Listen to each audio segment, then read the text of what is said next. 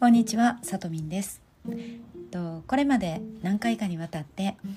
セルフイメージを書き換えるという話をしてきました。その手法ですが、まあ、一つは大学デビュー。一つは未来側の人に会いに行く。そして、えー、以前これはお話ししたことがあるんですが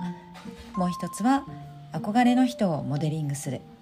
そして今日お伝えしたいのは他人の中のセルフイメージを書き換えるという話です。今回の手法は自分だけでは完結しないものなんですね。人は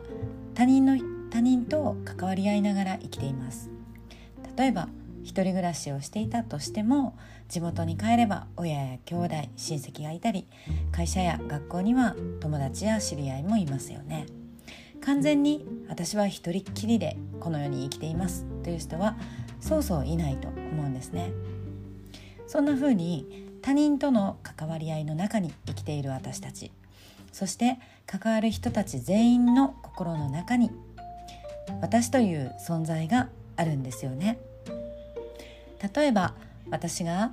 セルフイメージを私は誠実な人間だと思っているとします。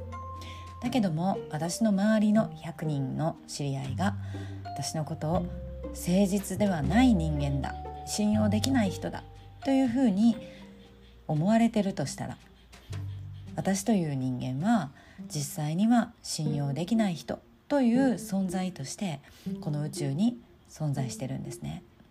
こんな風にもし自分の望む見られ方と現在の間にギャップがある時には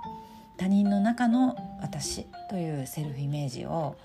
私の望むものに書き換えていくということが必要になります。その有効な方法が何だと思いますか？それっていうのがインターネットを使うということなんですね。インターネットを使うっていうことはサイバー空間 SNS などに自分というのはどういう人間ですと書き込むことなんですね。インターネット上に自分がこういう人間ですというのを宣言するっていうことはこれは強力なアファメーションにもなるんですよ。そのアファメーションが現在まだ手に入っていないものだとしても